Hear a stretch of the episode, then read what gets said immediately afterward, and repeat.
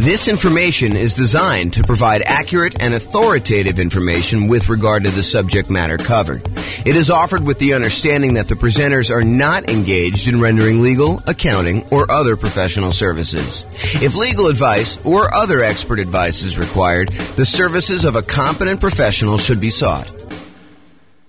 Welcome to the Eugene Real Estate Investing and Real Estate Financial Planning Podcast.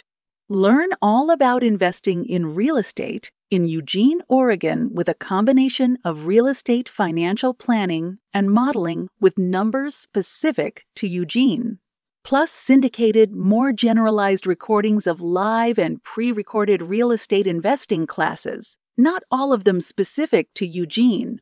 Be sure to stay tuned after the podcast for a message from our sponsors. Well, good morning and welcome everyone. This is James Orr. And today we're going to do a class that is very similar to the class we did yesterday. Yesterday we did a class on how to calculate cap rate, capitalization rate on rental properties. Today we're going to do a class on how to calculate cash on cash return on investment. And I don't think it's a big secret that I'm not the biggest fan of cap rate. I think the problem, the shortcoming with cap rate is that it doesn't take into account the financing associated with the rental property that you're analyzing. It's just a way to determine how much income the property is producing divided by what the purchase price or the current value is. That's what cap rate is. But when we calculate cash on cash return, we have to take into account the financing on the property. So we determine what the, the cash flow is after the mortgage and if we have PMI on the property. And then we divide that by what we invested into the property in order to determine how productive the cash we invested into the property is in producing one of the four, technically five areas of return that we have on the property. And so that's what we're going to cover today in this particular class, provided the PowerPoint works. Oh, there we go. Okay, awesome. So today what we're going to do is we're going to walk through an example and I'll tell you where I get the numbers for each step. And it looks like our uh, our police person has arrived for the class. So Nick can tell me if I miss any of the uh, particular sources of the data for today's presentation.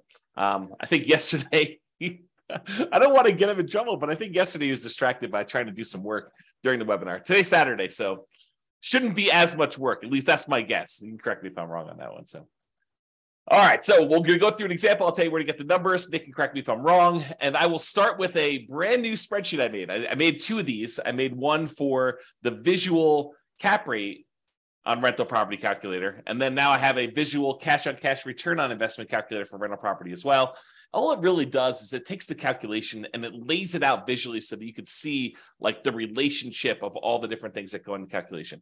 It's not anything crazy. I mean, it's just kind of a nice little, at least I think it's a nice little visual. You guys can tell me if you think it's not nice. So so we'll go over that, my brand new spreadsheet. And then uh, the spreadsheet that I've had now for, oh, probably at least a year now. Probably, actually, no, I, I think I did this last like March or so. So, uh, you know, we're coming up on a year for the world's greatest real estate deal analysis spreadsheet. Um, and you can go ahead and download a copy of the world's greatest real estate deal analysis spreadsheet at realestatefinancialplanner.com forward slash spreadsheet. And uh, Layla says, if I become a subscriber, is this a spreadsheet I could get? So the world's greatest real estate deal analysis spreadsheet, as of right now, and by the way, these things, because I'm recording these and people can be listening to them years and years later, um, right now the world's greatest real estate deal analysis spreadsheet is completely free. If you go to realestatefinancialplanner.com forward slash spreadsheet you can download that one. The visual cash on cash return on investment calculator for rental property um, my thought right now because it's brand new is i'm going to post it in the uh, members area for the people on substack. So that's the thinking on that. So if you want that you can go download it. Um, but honestly as you will see, I will use it to show you exactly how the calculation is done. But as you will see, not that I'm trying to like like uh um deter you from signing up and paying me money. Uh, you're welcome to do that. We would love that actually. That that'd be great. Uh, however, you don't need the visual cash on cash return on investment calculator for rental property because the calculation is done for you in the world's greatest real estate deal analysis spreadsheet. So technically, you don't need it, um, but that's good there. And then another spreadsheet I made, um, and th- this one will probably be where the visual cash on cash return on investment. This is a mouthful. Visual cash on cash return investment calculator for rental property, where that spreadsheet will be. I'll also post the rental portfolio cash on cash ROI spreadsheet, which gives you a nice way to kind of like see all of your rental properties in one spot with what their cash on cash is. Again, that's a brand new spreadsheet I made as well. So I will give you uh, that um, uh, in the, uh, the Substack members area as of right now. And then, because that's not enough, um, a second tab on the visual cash on cash return investment calculator for rental property is the improved cash on cash return investment focuser. So I'll show you what that means tonight or this morning tonight. Man, it's already tonight. Um, I just woke up. And so uh, that will be on the second tab of that visual cash on cash return investment calculator. So you'll be able to see what parts of the equation formula will make the biggest impact for you if you're trying to improve cash on cash. Because I think that's a challenge for a lot of folks right now, right? We're, we're in a market where prices have gone up quite a bit. Um, interest rates are up a lot and rents are sort of lagging. I mean, they're up, but they're not quite up as much as prices and interest rates are. And so, therefore, cash flow is not as great as it has been in the last few years. And I've been telling people this for years. I'm like, look, everything's on sale right now. You guys may not think it because prices are up, and you're kind of like thinking, oh man, you know, prices are way up, and you know, how could it be on sale? It's been on sale because the interest rates were so low and they were going down. Now that interest rates are not that low and they've been going up, everything's not on sale.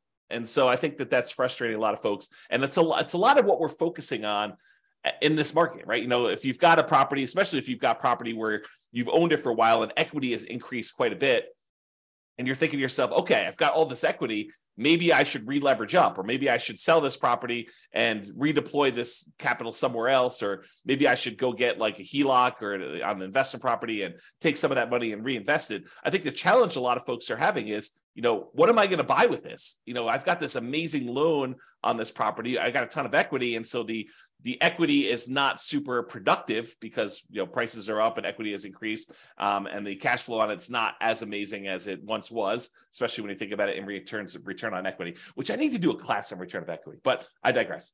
the third day in a row with the I digress stuff. So anyway, if the, the problem we're having is that what do you do? Do you do you redeploy that capital? And tomorrow's class, I just posted it this morning. Tomorrow's class is what does it mean to be financially independent? And I will go over all the different components that could make you financially independent. It's not just one thing. And so we'll go look at those and then you can decide, hey, look, I want to be financially independent using this particular measure, this way of getting there. And so now you can ignore all the other noise out there and decide, you know, I don't need to worry about whatever it is, crypto or fix and flips or you know even buying more rental properties if that's you know not your strategy i can ignore all those other things and really focus in on this one area because that's the way to be financially independent and honestly if you've if you've heard the old story about warren buffett and his uh, airline pilot the airline pilot basically asked Warren Buffett, you know, the secret to, to being successful. And he told him, you know, make a list of the 20 most important things that you want to accomplish in your life. And so the airline pilot goes, he makes this list of the 20, he says, okay, rank them from one to 20, one being the most important, 20 being the least important. And then uh, Warren Buffett says, okay, now take number five, anything below number five, that list are the things that you must avoid at all costs because they are distractions. They are things that seem important, but they're not because you really need to focus all of your energy on those top five and only those top five.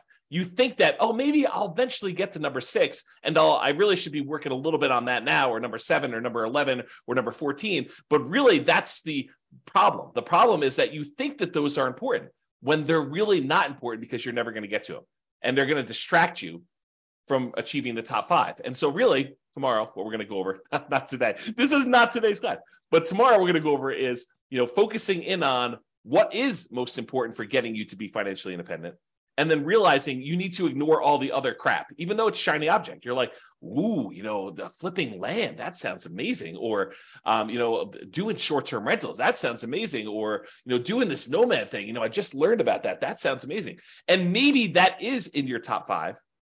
But if it's not in your top five, you need to be able to say no. And I think tomorrow we'll get some clarity on that. Okay, now that I'm way off topic, Today, we're going to go over the uh, how to improve on cash on cash return investment with the focuser. And if you want to see more examples of me calculating cash on cash, you're welcome to go to realestatefinancialplanner.com forward slash calculate dash cash dash on dash cash. So calculate cash on cash with dashes instead of spaces. Okay. So this is it. This is the visual cash on cash return on investment calculator for rental property. And all it does is it walks you through visually what is happening in order to get there. And if you were on the call yesterday, the webinar yesterday, you heard me go through this very similar looking thing to do cap rate. Why?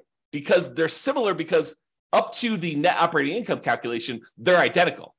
You, you need net operating income in order to calculate cap rate, and you need net operating income in order to calculate cash on cash return. So they look similar enough to there, but once we get to net operating income, we do something different with it for the calculation for cap rate. For cap rate, we divide it by purchase price or the current value of the property. For cash on cash, we're going to subtract out all the mortgage expenses, and then we're going to um, divide that by the total cost to close or the total amount we invest in the property in order to determine it. So that's where we're headed today. Uh, a recap for those that didn't watch yesterday's webinar listen to the podcast or whatever you're doing. Um, all the red inputs on here are what I call primary real estate metrics. They are things that you don't have to calculate them. You get them from somewhere else. For example, rent. You're not calculating rent. You're just getting it. Rent appears. It's like it's what you can get for the property, or um, you know what your property taxes are. It's not like you need to calculate that. All the blue ones are ones where you calculate. You take, you know, two primary inputs like rent and other income, and that gives you gross potential income as an example. So all the blue ones become these kind of like they're almost like compound calculations when I think about real estate kind of like metrics, the uh, the hierarchy of real estate metrics, like how we get the calculation. The more complicated it is, the more inputs it has, the more likely it is to have errors and the, and the less you should trust it in a lot of ways, right? And so the further down this line of calculations we go, the more errors we've kind of inserted into the calculation. And so the less certain we should be of that kind of number. Um, and so some of these get really, really complicated. Like when we look at the overall return on investment we have from you know appreciation and debt pay down and the tax benefits of depreciation and the the cash flow on the property. We have all four of those things going in and all the inputs that go into getting to that point. That that's that number is awesome. You know we love that number but it doesn't really have a lot of certainty in it because there's so many assumptions that go into it. Um, you'll see just the assumptions for one of those areas on the cash on cash return investment today. So we're kind of going there. All right. So the blue ones are the ones that are compound the yellow ones are ones that take both a compound and put a, secondary one, and you also have primaries or more than one uh, kind of blue one in there. And so you can kind of see they get more complicated as we go down. The red ones are all the ones you're going to need inputs for, and the green one's kind of what we're seeking. It's the only one that's not color coded based on you know how it is in terms of the hierarchy of metrics there.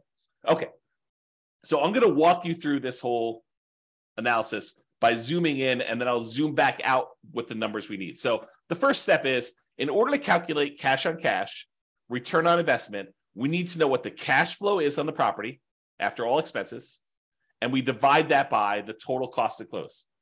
And the total cost to close consists of your down payments, your share of the closing costs as a buyer, anything you need to get into the property, that really should be included in that.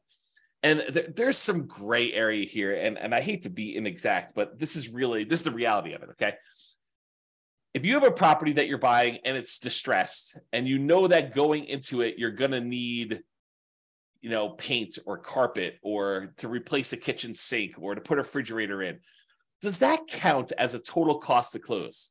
It's an interesting question right? Because do you take into account the stuff you need the rent ready costs for a property to be ready to to uh to kind of like rent? And i think for most of you i think that you should include those right? Because it, it truly is a how much cash return, the cash flow you're getting on a property, and you had to invest that money in order to get the property to exist. It's like the total amount you needed to invest in the property. So, how much cash did you need to bring to the table, including the money that you needed to get it there, in order to be able to have this property produce this amount of cash flow? So, I do think you probably do include those. And some people would argue, no, you know, the purists out there would say to me, you know, James, but that's not really technically the cash on cash. Yeah, maybe. I I actually think it is. I think that you probably should have, you know, the money you need in order to get the property rent ready uh, in there. Because then people start saying, well, well, what about, you know, you know you're going to need a roof and, you know, two years, should you kind of include that in there? I don't know. Now you're getting a little crazy on me. Um, and, and honestly, this metric is not, while it's it's probably one of the most important metrics when you're analyzing a deal to make sure that you get a property that's you know not going to really drag you down, you know, like a, a kind of a what do they call those? Uh, what's the animal that they have around your neck? Is it a mongoose? What is the animal that they have around your neck? I don't know. Anyway, you uh, you don't want to have a property that's really going to drag you down with cash flow, right? You want a property that, or if you're going to do it, make sure that you plan for that and set aside enough money to handle any negatives. Albatross, thanks, Lee. Like that's awesome. Albatross around your neck. So you basically you don't want one of, one of those. Okay. So I don't know where I was going with this. I think I was talking about this idea of like total cost to close and how much do you include. I think once you get the property, you make the decision to buy it, doing this cash on cash return investment calculation. I think as soon as you do this, this is going to sound horrible. As soon as you do this calculation, you should abandon it, right? Because that's not the metric we are concerned about moving forward. Once you acquire the property, I think the metric that matters most is your cash flow on your equity, your cash flow return on equity calculation, because that basically tells you, okay, now, now that I bought the property, it doesn't really matter what I use to invest in the property. Now that I bought the property, what I want to know is how much cash flow I'm producing on the amount of equity I now have tied up in this property. That becomes a much more important metric in my mind. So we do cash on cash return investment in order to make the investment decision. How much money do I need to put into the deal? And then how much cash flow am I generating on it? But once you get into the property, I don't think that's important anymore. I think what's most important then is okay, I now have this much equity in the property, and this is how much cash flow I'm producing. Do I want to stay in the property and continue to get this current return, or do I want to sell this property walk away with my net equity because you have expenses of getting out of there and then determine if I should reinvest that somewhere else. Because then it becomes a comparison of should I stick with this what I have and the return I'm getting or should I then sell this property pay all the expenses on it or defer some of them. You can't defer all of them. I guess you could defer or eliminate all of them. I guess you could do that. And then you actually move on to something else. And so really if you want to get super technical, the one I like most is your cash flow on the return on true net equity, which is your equity after you take into account all those expenses, because that's the amount of money you would walk away with and that you could reinvest somewhere else.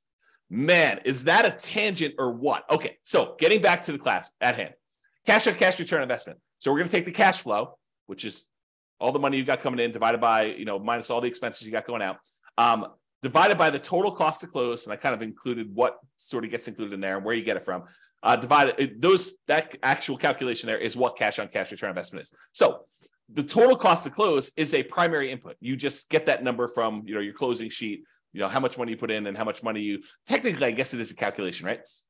Because if you have the money you had to put up for a down payment plus the closing costs plus any expenses you have in there. In fact, why don't I make a note? Because you know technically that is right. It is it is actually a calculation. So all right.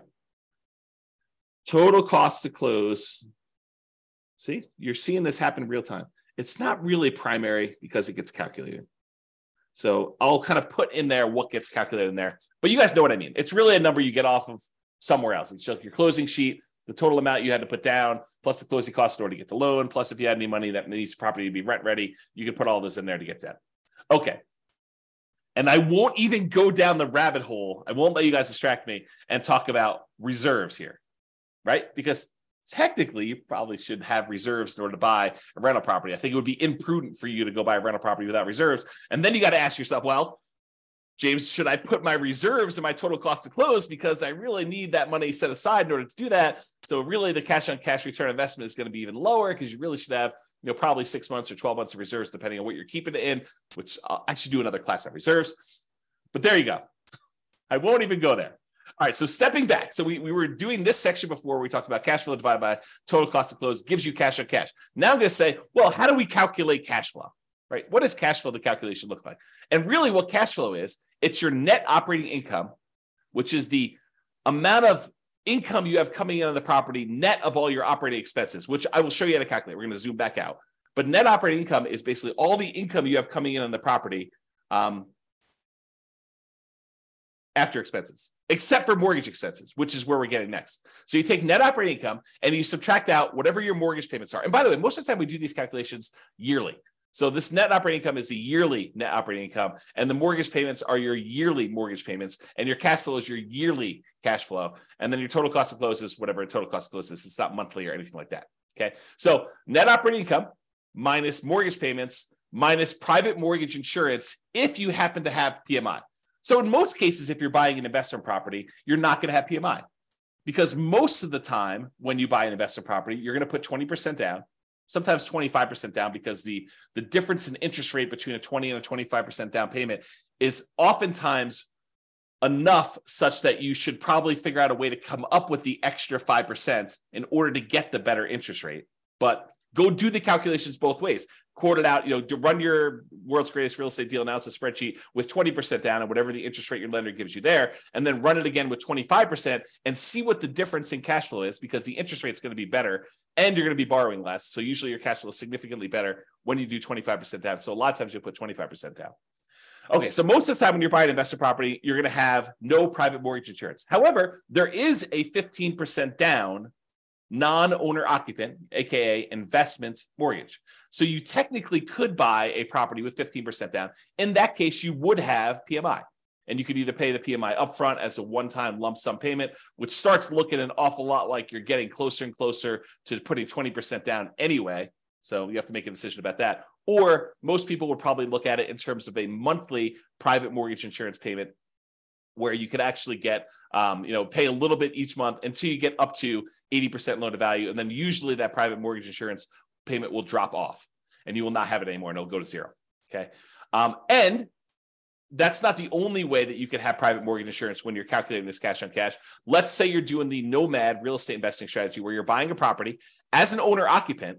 You're going to live there for at least a year. It's a requirement of the lender that you do that. And then at the end of the year, you're going to convert it to a rental. Well, a lot of times we will run analysis when we buy that property to say, look, I know I can't rent it in year one unless you're doing like house hacking where you have a, a roommate with you or something like that, or renting out a duplex or triplex or fourplex. And so you're going to look at it and say, you know, I've got this property now that I'm either able to rent out if you're house hacking or doing duplex, triplex, or fourplex, or whatever you're doing. Or a, a year from now, once the property has, I've lived in a property for a year, I'm going to convert it to a rental. What would cash flow look like either now or then? And most of the time, I tell you just analyze it now because it's just simpler. So if you go and do that, and you're putting less than 20% down, you're doing like a 5% down conventional loan or a 3.5% down FHA loan or 3% down conventional or nothing down USDA or nothing down VA loan, like all of those low down payment options that you could use to buy an owner occupant property that you're moving into. In those cases, except for a VA, you'll have um, you'll have PMI. And, and, for those that don't know, I mean, I, I just assumed everyone knows what, what PMI is. PMI, private mortgage insurance, is an insurance that you pay to protect the lender in case you default. And the way I like to describe it is imagine for a minute the lender says to you, Hey, look, I will loan you money in order to help you buy this house. And you're like, Great. And they say, Okay, what I'd like you to do though is I want you to have some skin in the game so that if the property value goes down, I'm protected and that you would lose money first. And you're like, hey, that sounds reasonable to me. You're willing to loan me money in order to buy this house. It sounds reasonable that I have some skin in the game to do that. And so what the lender says is, I'd like you to put down 20% so that if the property value dips and I have to foreclose on you because you stop making payments, that I'll be able to get all of my money back out, all that 80% value back out. And I will feel very, very safe in that position. And you're like, well, that sounds reasonable to me. But what if I wanted to put less down? And the mortgage company says, hey, let me think about that for a minute. Well, I'll tell you what I'm willing to do.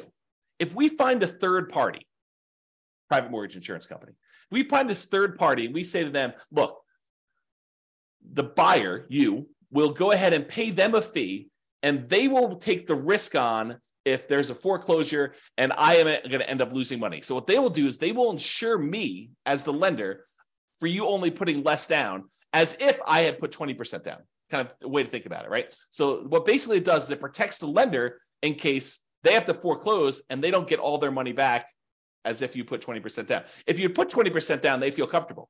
But when you don't put 20% down, they don't feel super comfortable. And so they want this third party in the way to protect them in case you default. And so you're paying the third party private mortgage insurance company a fee to protect the lender in case you default. That's what it is. In a lot of cases, not all, FHA doesn't ever go away, but in a lot of cases, the private mortgage insurance payments will go away once you get to you know 80% loan to value. Once you get to that 20% cushion of equity from the property value going up and you paying down the loan. So That's where you get this from. The mortgage payments, you're going to get those from your mortgage payment statement or your lender. They're going to tell you what your mortgage payments are. The private mortgage insurance number, you're going to get that from your lender. They're going to tell you, hey, look, your PMI payment is going to be either X number of dollars upfront as a one-time payment or monthly in order to, um, you know, kind of help offset this risk and pay the mortgage insurance premium until you get to, you know, 80% loan to value or 78% loan to value or whatever it is for them. So you're going to get those numbers from there. And then we already covered where to get the total cost to close. So we've got to the point now where we've calculated cash flow from net operating income, which is calculated. We'll show you how to do that here in a second. And then you get private, you get private mortgage insurance and your mortgage payments from those sources. All right. Let me take a break. All right. Zooming back out a little bit more. Now we've covered net operating income. We've covered mortgage payments, we covered private mortgage insurance, covered cash flow, total cost to close, and now cash on cash return on investment. Now we're going to step back and say, well, how do you calculate net operating income? Well, net operating income is really the, the net after expenses of the income you have on a property. So, what does that mean? Well, we have this gross operating income. That's the amount of income you have coming in on the property, gross, before expenses. And then you have your operating expenses. So you subtract your operating, and by the way, little, what do they call the operator symbols? So this is minus. So gross operating income minus operating expenses gives you net operating income. Net operating income minus mortgage payments minus private mortgage insurance, and that equals cash flow. And then cash flow divided by total cost to close gives you total gives you your cash on cash return. So there's little operators in there to show you what's, what the calculation is. Okay. So gross operating income minus your operating expenses. So all the operating expenses are, which we're going to cover here in a second, all the things that cost you to operate the property, taxes, insurance, maintenance, property management, things of that nature. So those are all the operating expenses. And the gross operating income is going to be all your rent, things of stuff like that, which we're going to show you how to calculate here in a second as well. Okay. Any questions on that? So these are not inputs for you, right? These are not the red boxes where you need to come up with them. They're calculations, which we're going to calculate here in a second. All right. We've zoomed out again. Let's go calculate what gross operating income is. Well, gross operating income is the gross potential income. Gross potential income is all of the income you could possibly produce if nothing were to go wrong with your particular property. It's like in a perfect world with no vacancy, how much money could this property produce for me? Okay, we're going to calculate that here in a second. Next step. Minus, so that gross potential income minus how much you've set aside for vacancy. And you say to me, okay, so vacancy, where do I get that number from? Well, vacancy is an estimate of how much we think the property will be vacant in the future. I guess you technically could do it in arrears. If you wanted to calculate what your cash on cash return was over the last year, you could do something like that. But most of the time, it's a forward looking number, right? We're trying to say, you know, how much will this property be vacant? And if it's a property that's not desirable and you're trying to get like absolute very top of the possible range of rents, might your vacancy be higher? Probably, especially if you wait for your current tenant to move out before you start doing repairs and marketing your property to find your next tenant. However, if you start way early, even before the current tenant is out of the property, you ask your current tenant, you know, 90 days before their lease is about to expire, do you want to renew your lease or should we start marketing the property in order to find the next tenant? Then you could start marketing the property if they don't tell you within a very short period of time, you know, within a week or so, hey, listen, I do want to renew, or no, I plan on moving out. Then you could start marketing your property, you know, 60 to 90 days before the property becomes vacant. Shouldn't your vacancy be a little bit lower? Even if you start you know, searching for a tenant with higher rent early on. And if you're not getting calls, you're not getting inquiries, you drop the rent a little tiny bit, do it for another few days, see if you're getting calls and inquiries, and then drop it another little bit until finally you're at whatever the fair market rent is and you're getting a reasonable number of calls and inquiries and applications on your property. And because you're starting 60 to 90 days in advance, you know, taking, you know, three or four or five days or a week in order to test the slightly higher rent before you drop it a little bit and then continue testing it to refine it. You know, if you if you do that as a strategy, won't your vacancy be a lot lower? So if you're using, you know this strategy of starting 69 days in advance and you're testing your rents and you're you're definitely a good salesperson about being able to you know talk to people and sell your property and tell them about the pros and cons and the benefits and why they should rent from you and not the other house down the street. If you're good at sales and you're you know selling the tenant and you're also good at marketing the property you've got really good photos you got really good description you know you got a good process the, the property shows well because the current tenant is a high quality tenant that's taking care of the property and you've done all the maintenance of the property so that it looks good when you're showing it with the tenant there. Like if all these things are true, then vacancy I think should be in that kind of like 3% to 5% range, probably closer to 3%. But if you're kind of like lackadaisical, a little bit reactive in your kind of thing, you're you're kind of testing high rents, you're thinking, ah, I'd rather have a month of vacancy, but get $50 more a month in rent because that makes sense to me, which doesn't. But you know, you're thinking of all these kind of different strategies, then maybe you're you're kind of like vacancy is going to be five to eight percent. Or maybe you're hiring a property manager and they're not doing a great job you know maybe that's five or eight percent you know or or even higher i mean if you have if you have like a really poor quality property and it's in a rough part of town and it's hard to fill.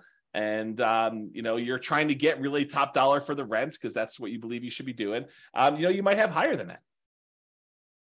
Or if you have a lot of turnover where you have tenants that are uh, constantly being evicted because you have a low quality tenant pool and by the way you'll find better quality tenants by starting earlier you get planners. You get someone who's like i don't need a property tomorrow because i'm evicted. I'm living on the street. I need a, a you know property tomorrow in order to find this.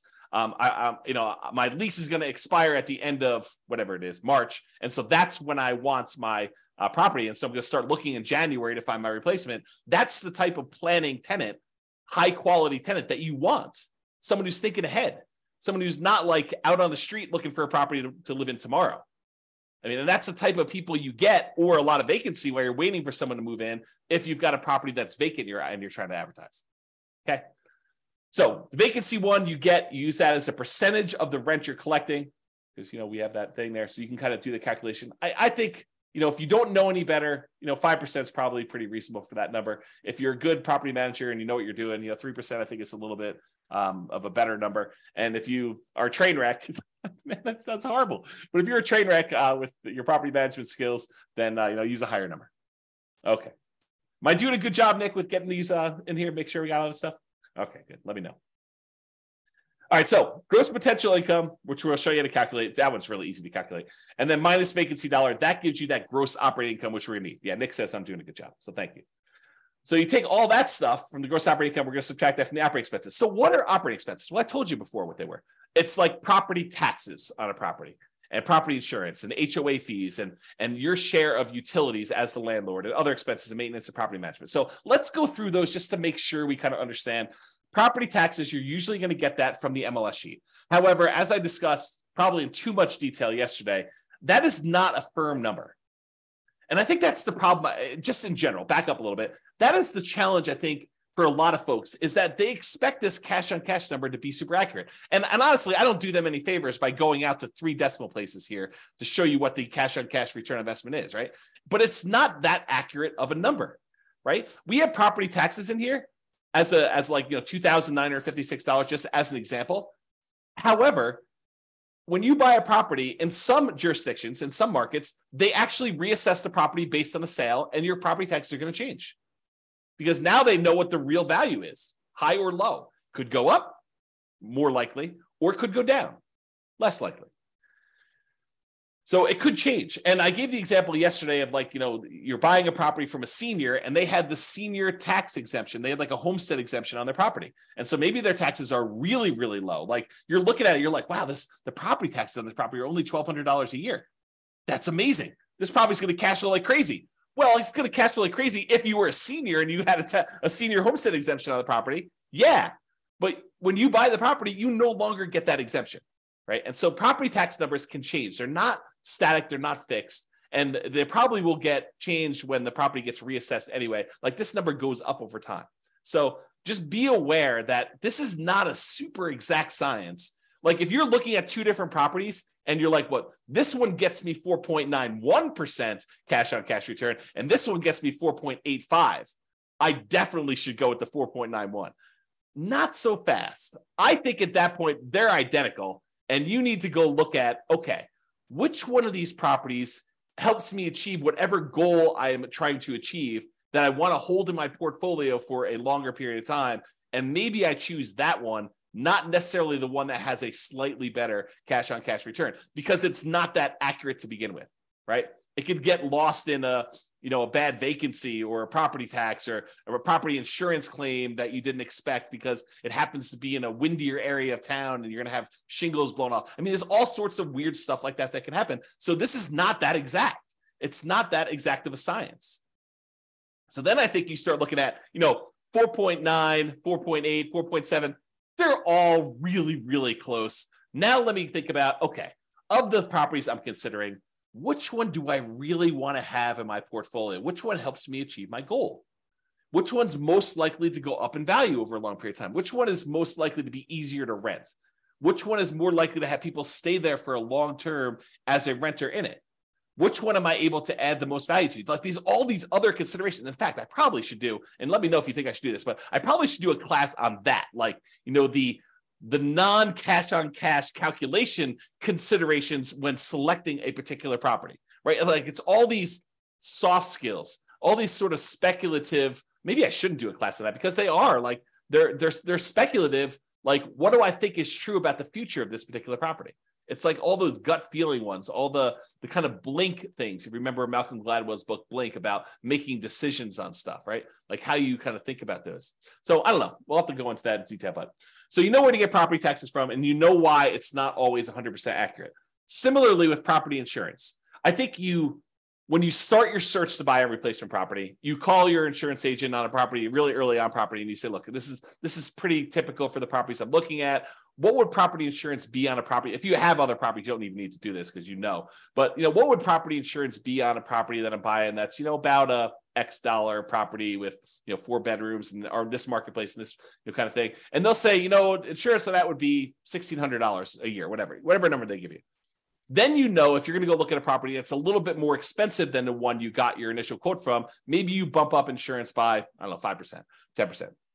If it's a little bit cheaper, maybe you bump it down by a little bit there but you're not calling your at least I don't think you should. I think this is this is borderline harassment. You're not calling your property insurance company every time you're analyzing a brand new deal. You get six new properties in the morning, you have your insurance agent on the phone running insurance quotes on six properties.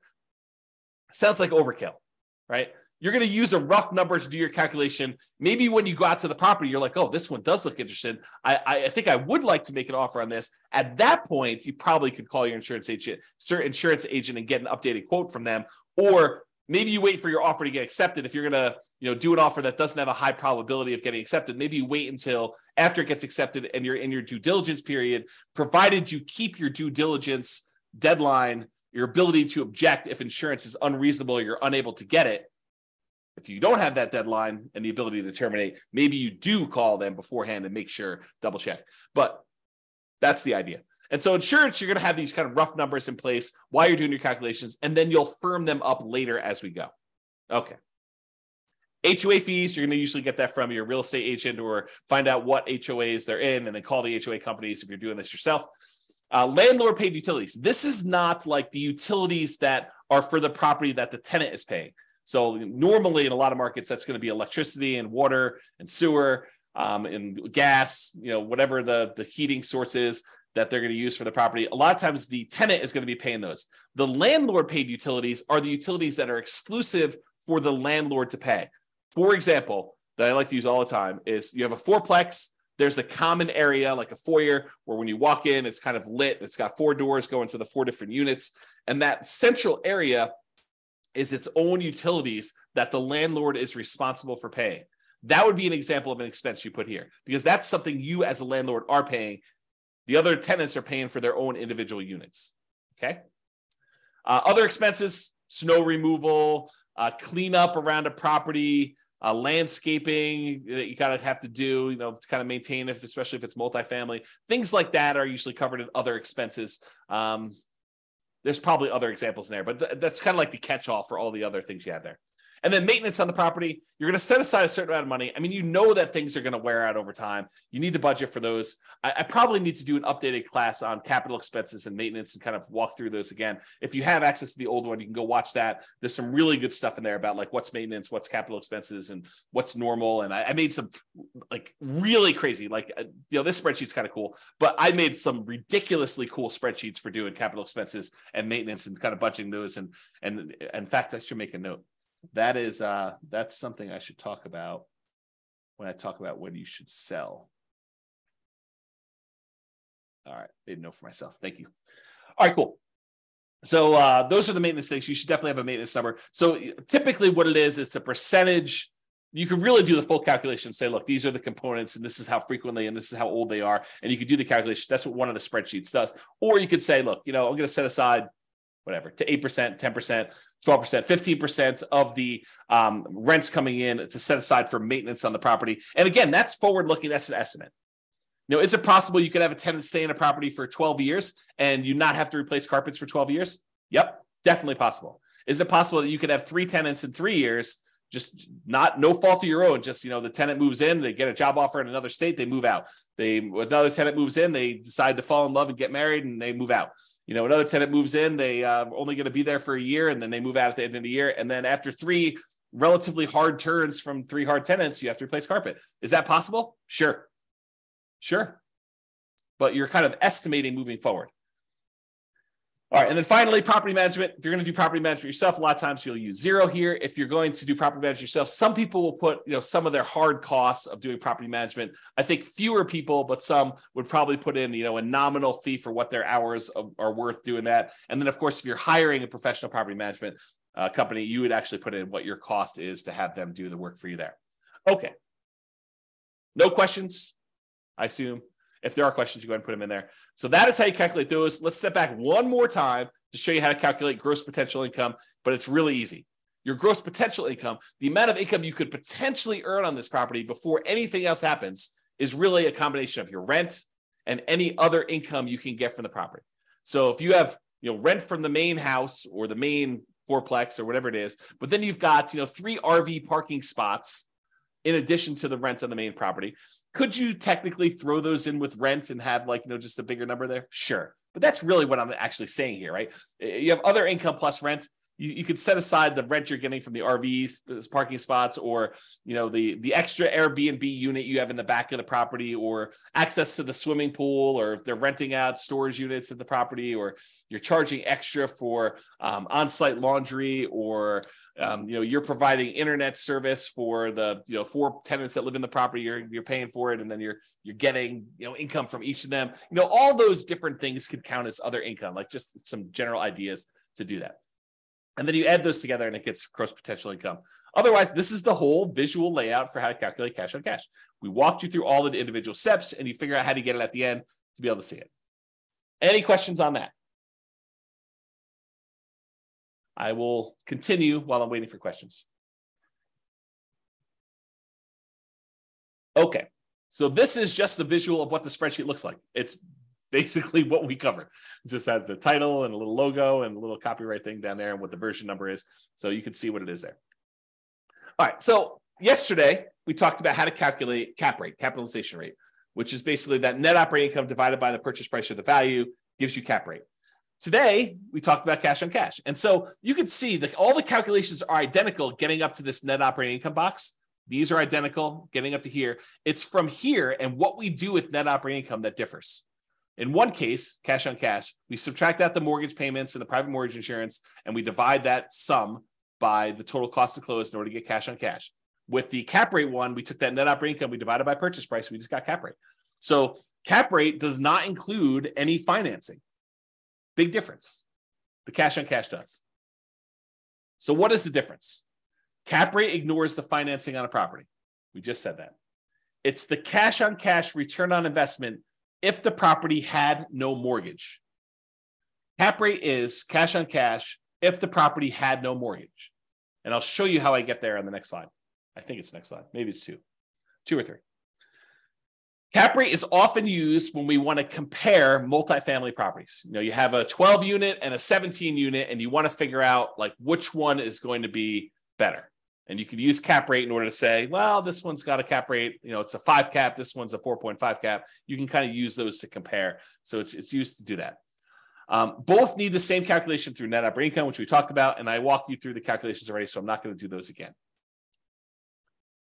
All right, and I, I hinted at this earlier when I said cash on cash return on investment when you're analyzing a deal for the first time to decide whether you want to buy it or not makes a lot of sense. In fact, it's probably the primary metric for a lot of folks looking as to whether or not they should be buying a property. Look at their cash on cash return on investment, see what their cash flow would be when they buy this property based on how much cash they have to put in there. So it's extremely important when you're first buying a property. It tells you how much cash flow your property is producing based on how much you're investing in the property. That's a good number to know. However, after you've owned the property for 10 years, does it really matter what you initially invested in the property? You know, fast forward 10 years from now, does it matter that you only put $1,000 down on this property? Probably not. And honestly, the less you put down, the more amplified this gets, the less meaning it has. I'll give you an example about this.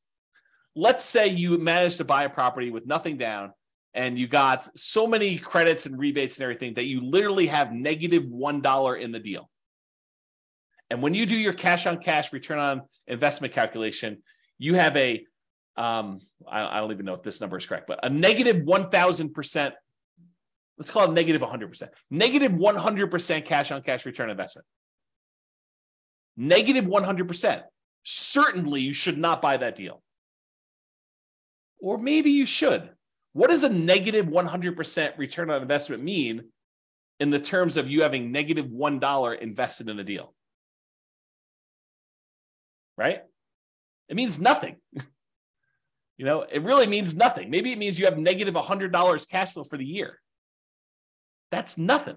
On, on putting nothing down into a deal, that's silly. And that's why the smaller you put into a deal, the more amplified these returns can get in both directions. They can get really, really high positive or they get really, really high negative.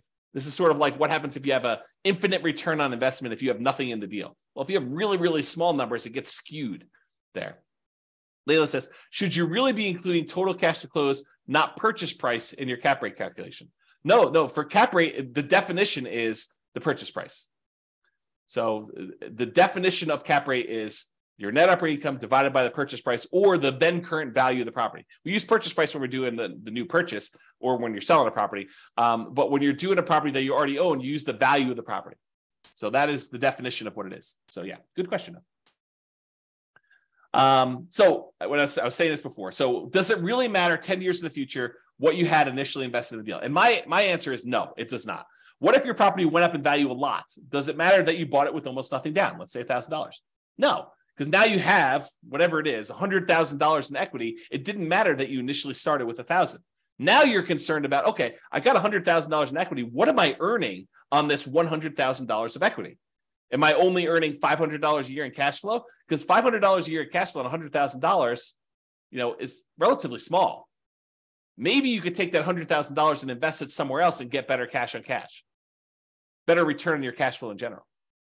Or maybe the, all the other returns are so good that you still want to stay in that deal, which is why I think this is just one measure, right? really after the first year and, and honestly that's an arbitrary time period right? it's not like me saying exactly a year then you change over your, your calculations i think once you buy the property you look at cash on cash i think we make that decision with cash on cash immediately then we're like okay i can set this aside because this this number no longer matters now what matters is how much cash flow am i getting on my equity in a property i think you should switch to that cash flow divided by your equity in the property aka cash flow return on equity and I, I know I need to do a whole class on that. So it's coming. So that will tell you how much cash flow the equity you have in your property is producing. A slight variation of this becomes extremely important when you're considering what to do with the property you've owned, whether you should sell the property, whether you should refi it, whether you should add debt with a second mortgage, or keep it as is. Uh, the variation I'm talking about is your return on true net equity. The return you'd get if you sold the property and what you'd walk away with after real estate commissions, um, capital gains taxes, depreciation recapture, and your share of closing costs. Like after you subtract out all those expenses, then whatever's left over of your equity is mu- is like what you should be using in your calculation because that's really the return you're getting, right? The cash flow you're getting on what you could walk away is the return you'd have to think about replacing. It's not really your return just on raw equity because that's a mag- that's a magical uh, made up number. It's not really reality. I mean, it's it's equity, but it's not what you'd walk away with. It's not a number that you could actually see. Okay. All right. All right. So here's what I talked about. Cash flow return on equity becomes cap rate. So if we think about this, the cash flow you're getting divided by how much equity you have in your property really eventually becomes that cap rate calculation. And I'll show you what I mean by that. So here is the calculation for cash on cash return investment. It's that net operating income minus your mortgage payments, minus your property, your private mortgage insurance. Well, if it's property's free and clear, if you no longer have a mortgage on it, these go away. And so then it becomes net operating income literally equals cash flow because this, when these are zero, becomes cash flow. And then your total cash flow, when we stop looking at your total cost to close and we now look at return on equity, this becomes equity. Well, what's equity? Equity is your property value when you have no mortgage.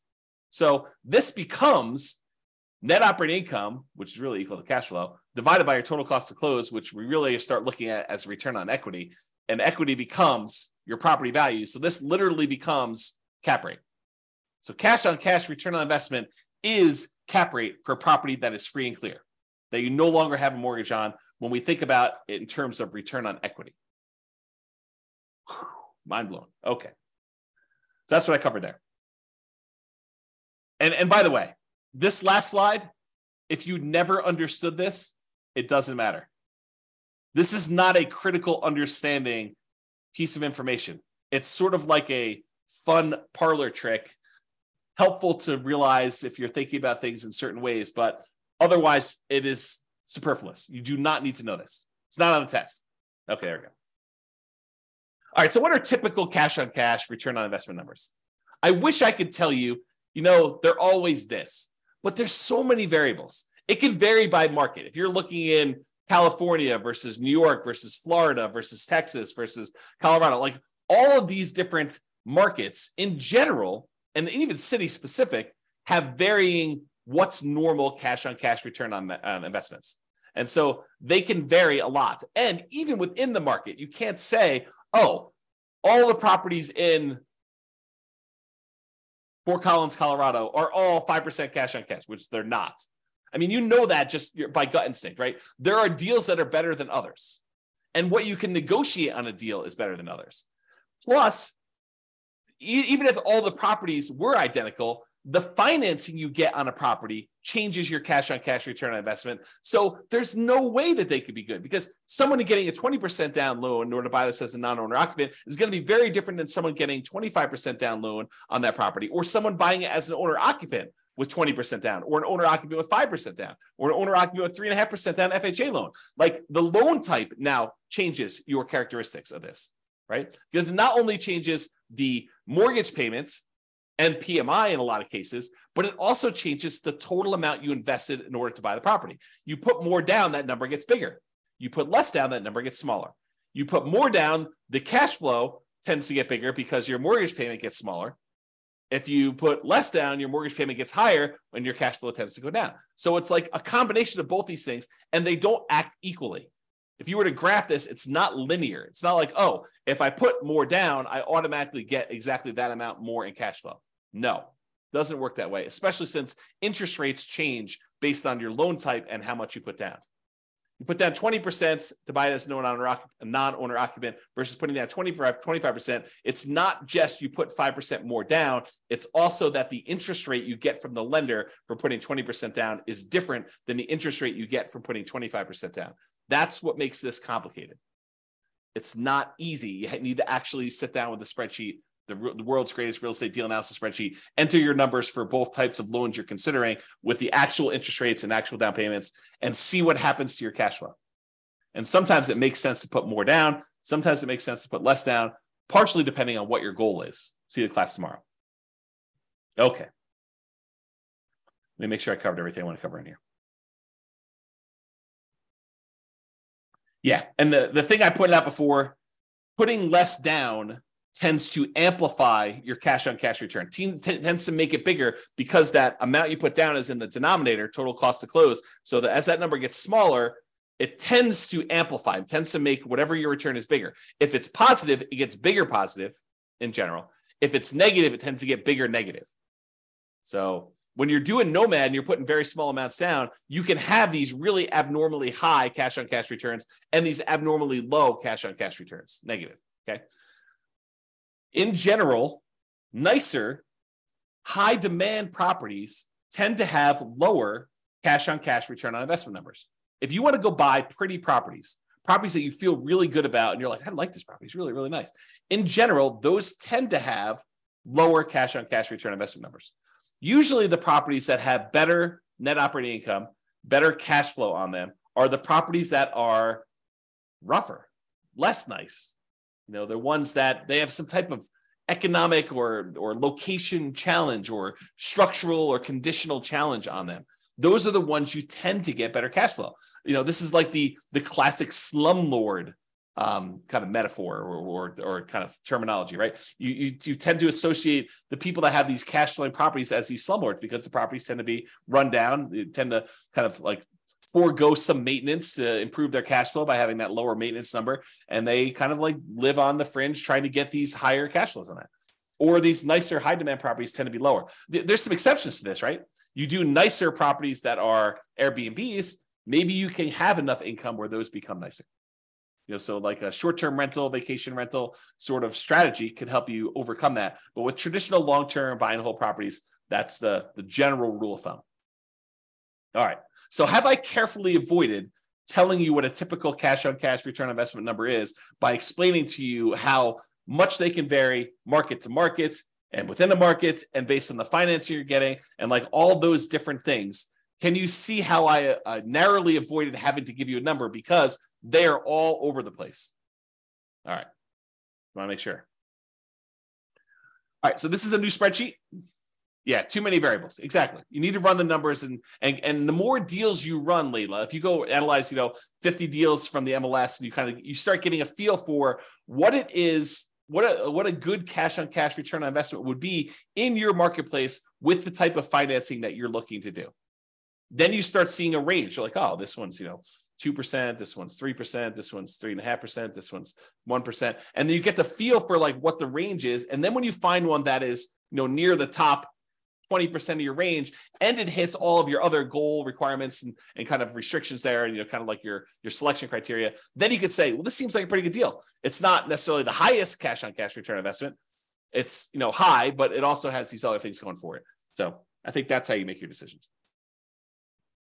all right, rental portfolio, cash on cash return investment. So this just walks you through um, the calculations. You enter in your different properties here. You enter in your net operating income, mortgage payments, private mortgage insurance. I think it calculates cash flow for you. Um, you put in your total cost of close, and it will calculate cash on cash return investment. So it'll do this, and then it summarizes what your average is for each one of these fields, each one of these uh, columns, and your total. So uh, that spreadsheet is also brand new.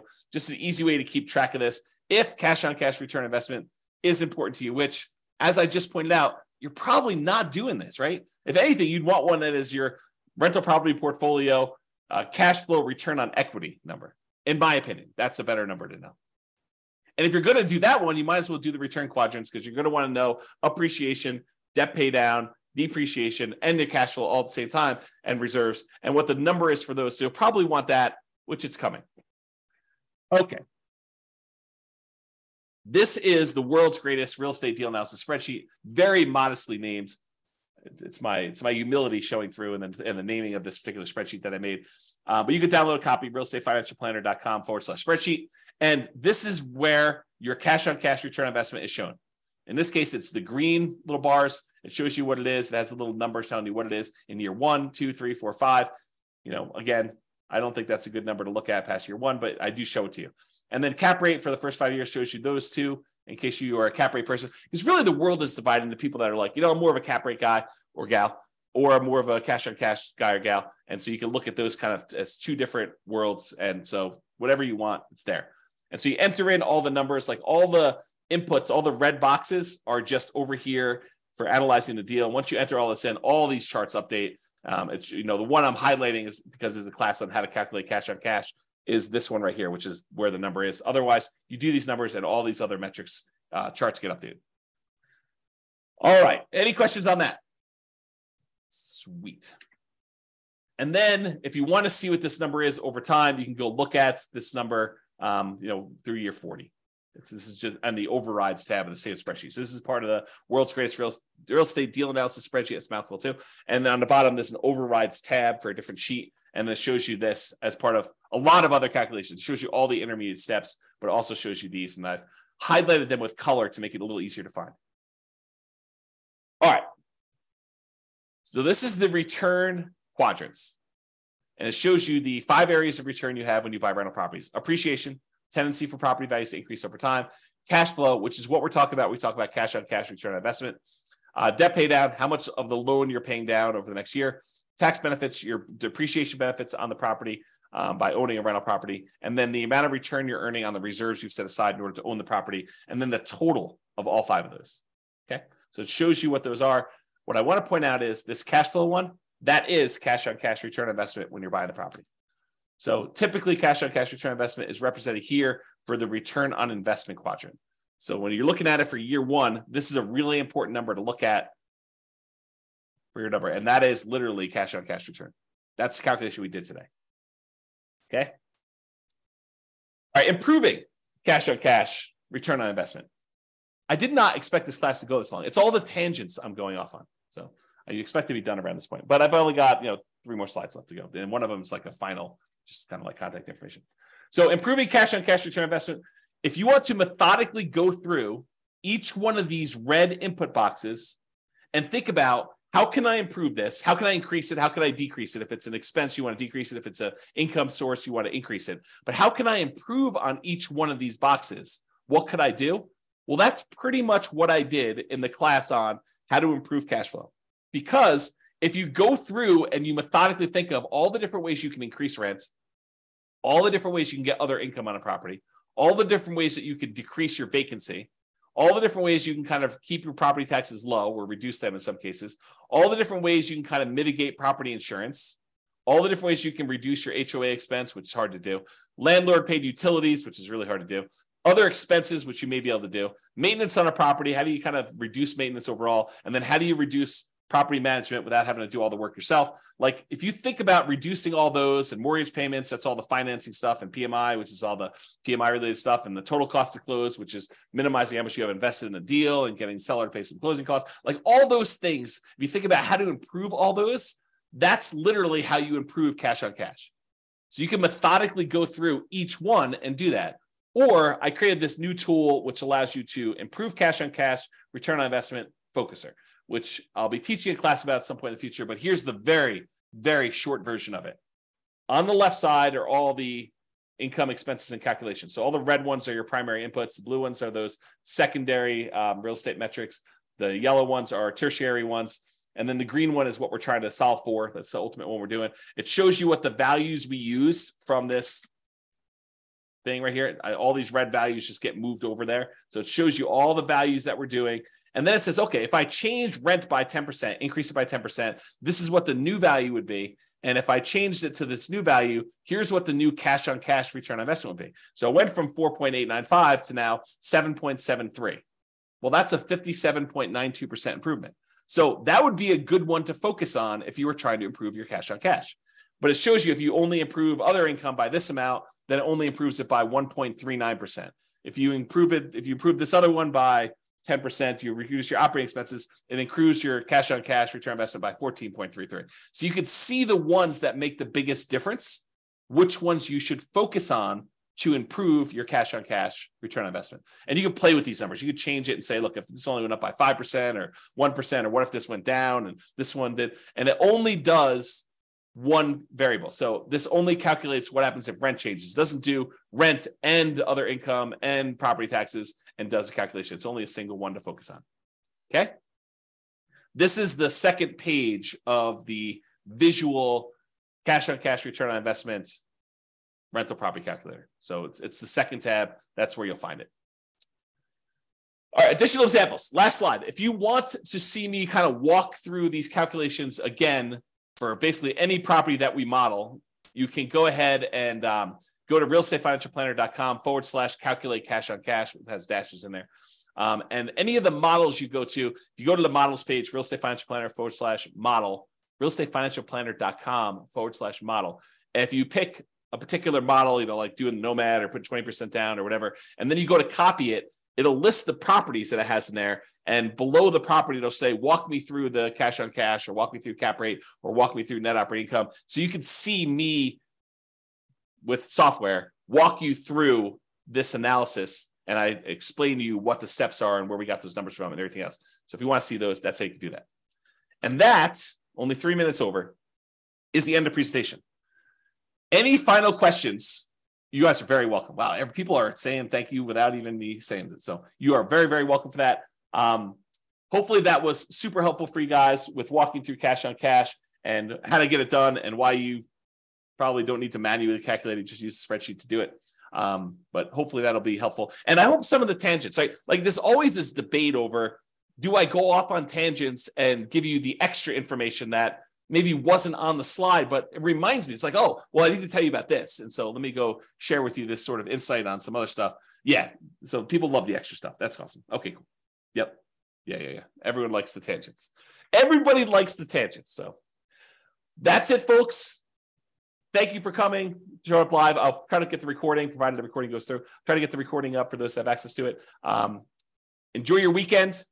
I will talk to you all soon, and I am doing a class tomorrow. So uh, if you want to log in for that, that'd be awesome. Bye bye for now. With home prices up, mortgage interest rates up, and rents up, but not quite enough to counteract the higher prices and interest rates. Cash flow on rental properties in Eugene is harder than ever. Book a call with the Real Estate Financial Planner to apply our proprietary 88 strategies to improve cash flow on your rentals.